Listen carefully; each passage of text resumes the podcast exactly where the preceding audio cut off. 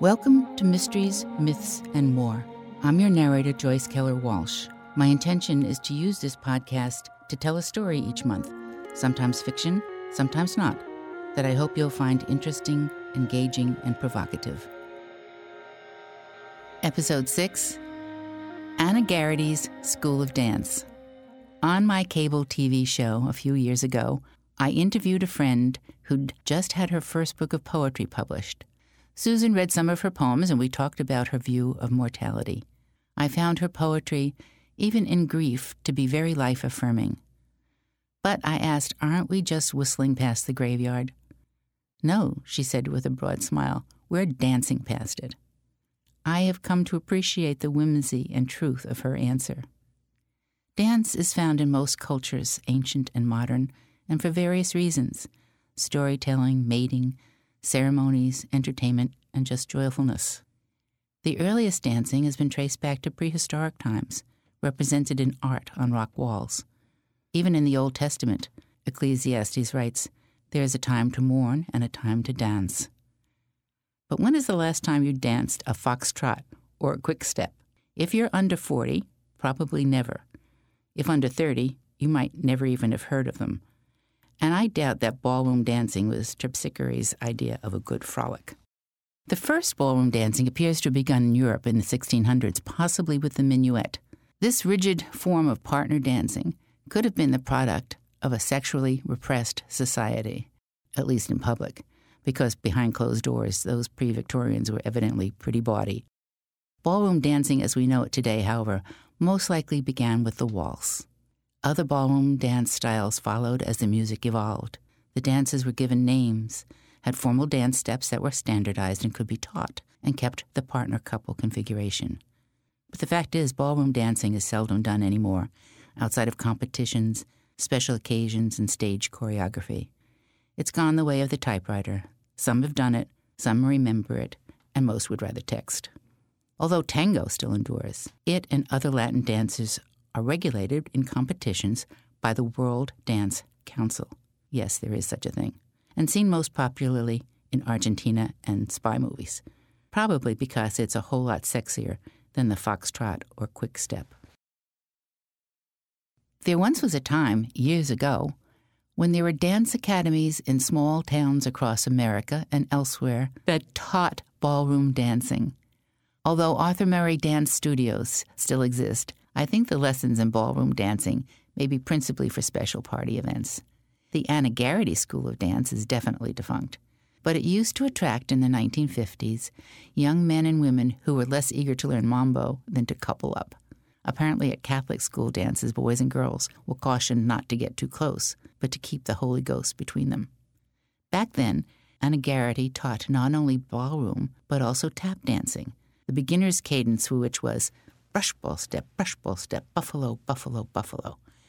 I just like saying that as I visualize a line of awkward teenagers trying so unsuccessfully to imitate Fred Astaire, Ginger Rogers, or the hoofer extraordinaire Bill Robinson, Bojangles. You can watch them all in old movies, which you should. All of that brings me to two points. One, ballroom dancing back then was formal, designed for adults, and synchronized to the music of the era and two, rock and roll and disco changed everything. Even the 1920s scandalous Black Bottom and Charleston didn't compare. After disco, you didn't always have to cling to your partner, and you didn't have to take classes. It didn't have to be boy and girl. Dancing became the calisthenic province of youth. It's sometimes hilarious and a little embarrassing to watch older adults try to do current dance moves. Never mind, they still have line dancing, country dancing, and weddings. Beyond the rhythm of the music, there is something about dancing at any age that stirs our souls. Dancing to the beat, whatever beat does it for you, makes us feel good, fires up those happy neurotransmitters. Some years ago, I was in Vienna for a day. I don't mean that to sound pretentious. I was on a touristy bus trip to whiz by the capital cities of Europe. The tour guide, clearly bored with his job, brought us one afternoon to the Vienna Opera House for a special musical performance. We all dressed in our best suitcase clothes for the occasion. We probably should have been wise to him when he escorted us to a side door on the lower level, then disappeared. It was the Opera House basement.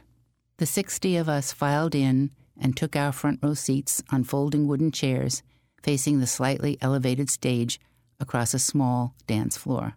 There were six musicians of various ages, older and retired, younger students, and perhaps some who failed their own aspirations. They all had, as I remember, stringed instruments. They wore ill fitting, shiny tuxedos with frayed white collars and cuffs, and looked thoroughly weary of playing for the daily nicht musikalisch parade of tedious tourists. This was obviously not the Opera House Orchestra. Nonetheless, they performed as though they were in front of royalty. I think musicians, like actors with a meager audience, play for each other, and because of that, I suppose I felt a great wave of empathy for them. On the bus tour were primarily Canadian and Australian couples. One of the men, about 30 years my senior, was a tall, overweight gentleman who had to sleep in a separate room from his wife because of his loud snoring. I heard him through the wall one night when my room was adjacent to his. It was loud. But he was a good natured fellow and kept us laughing. As the recital went on and on, waltz after waltz, no one moved.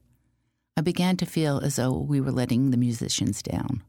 Their expressions said, What do we have to do to get these people on their feet? I looked around at my fellow passengers. Surely some of these couples would get up and dance. It may have been the basement, but for heaven's sakes, this was Vienna. Finally, to denote the end of the program, they began playing Strauss's Viennese Waltz. Just as I'd given up on us, the snoring Canadian stood in front of me, offering me his hand. Maybe his wife sent him over, seeing how forlorn I looked. Or perhaps he, too, sensed that this was a moment in life when one has to act.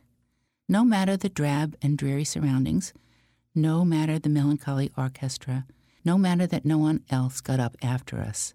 I danced a waltz to the Viennese waltz in Vienna at the Vienna Opera House. And I am ever grateful to that gentleman, whose name I never knew, for the memory. By no means am I an accomplished dancer, but dancing has played a role in my life from time to time, and perhaps yours as well. Years ago, my husband and I danced to the music of Bo Winiker at the Parker House Hotel to the Boston Pops on New Year's Eve, to the Orange Blossom Special on a Saturday night country hoedown, to any and all music from big bands to doo wop, but we don't have the agility we used to. Which leads me to this small story. Many years ago, we traveled to Ireland and made a special trip to the Waterford Wexford area. My husband wanted me to see the ancestral home of his great grandparents. The day we arrived in the little village of Templetown, there was a wake at the one and only pub we found John's last living relative, Uncle Bump, among the hearty revelers who sang about the goose and the gander and other Irish folk songs. The pub owner told us in secret that Bump was so named because he would go bumps a daisy with the ladies when he was younger. But don't call him that, the pub owner warned us. He doesn't like it. Well, the music went on, and somehow I wound up dancing with Uncle Bump. He jigged and jogged and two stepped and clogged. I was young enough then to keep pace, and at the end we collapsed into a hug.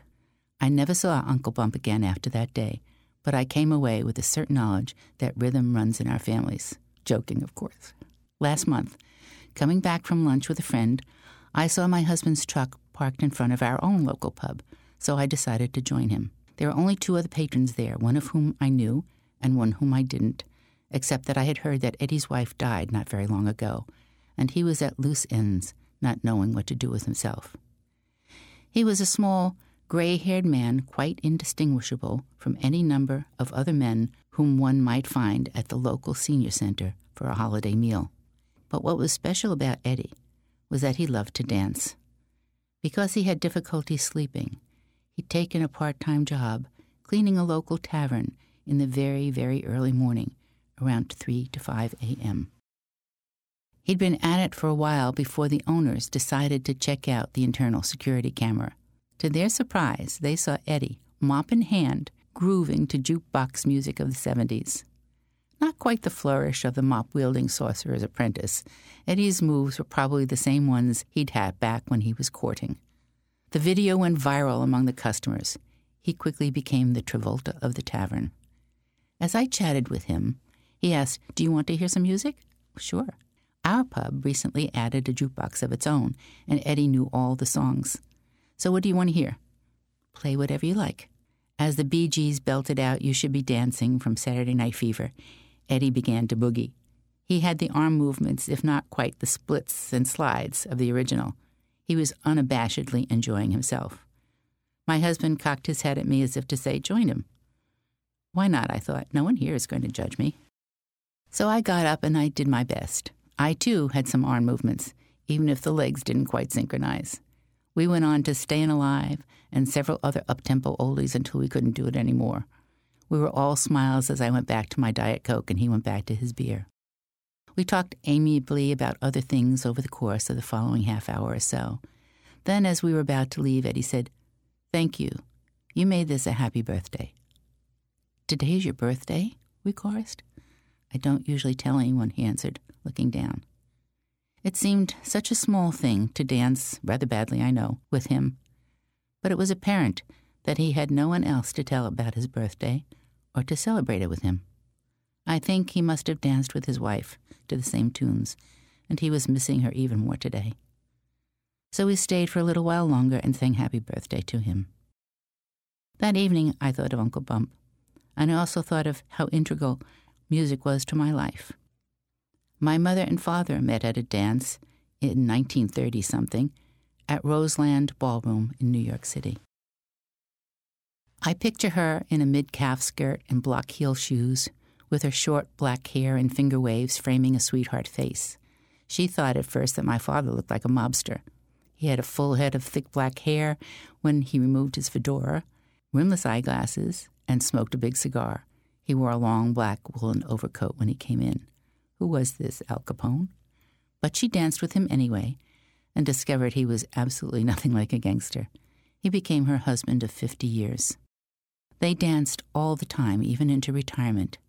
At the over 55 clubhouse, they did the cha cha, my dad's favorite, the Peabody, the Foxtrot, and even the Charleston.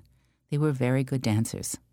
One autumn day, my 85 year old father came back into the house after an afternoon of lopping off branches from a Japanese red maple and said he was going to lie down. My mother, concerned that he didn't look right, followed him into the bedroom. As he lay down on the bed, he smiled up at her and said his last words Want to go dancing?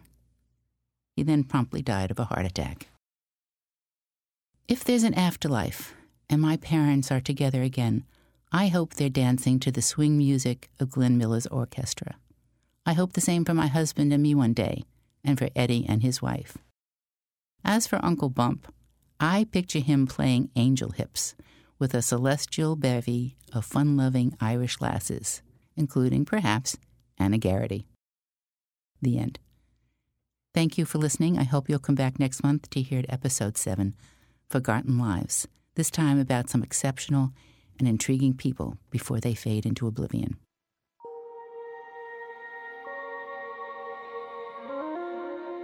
If you like this podcast, please download and subscribe. It's free, and you'll find it on your favorite directories such as Apple, Google, Stitcher, TuneIn, and more. To learn more about me and my books, go to joycewalsh.com.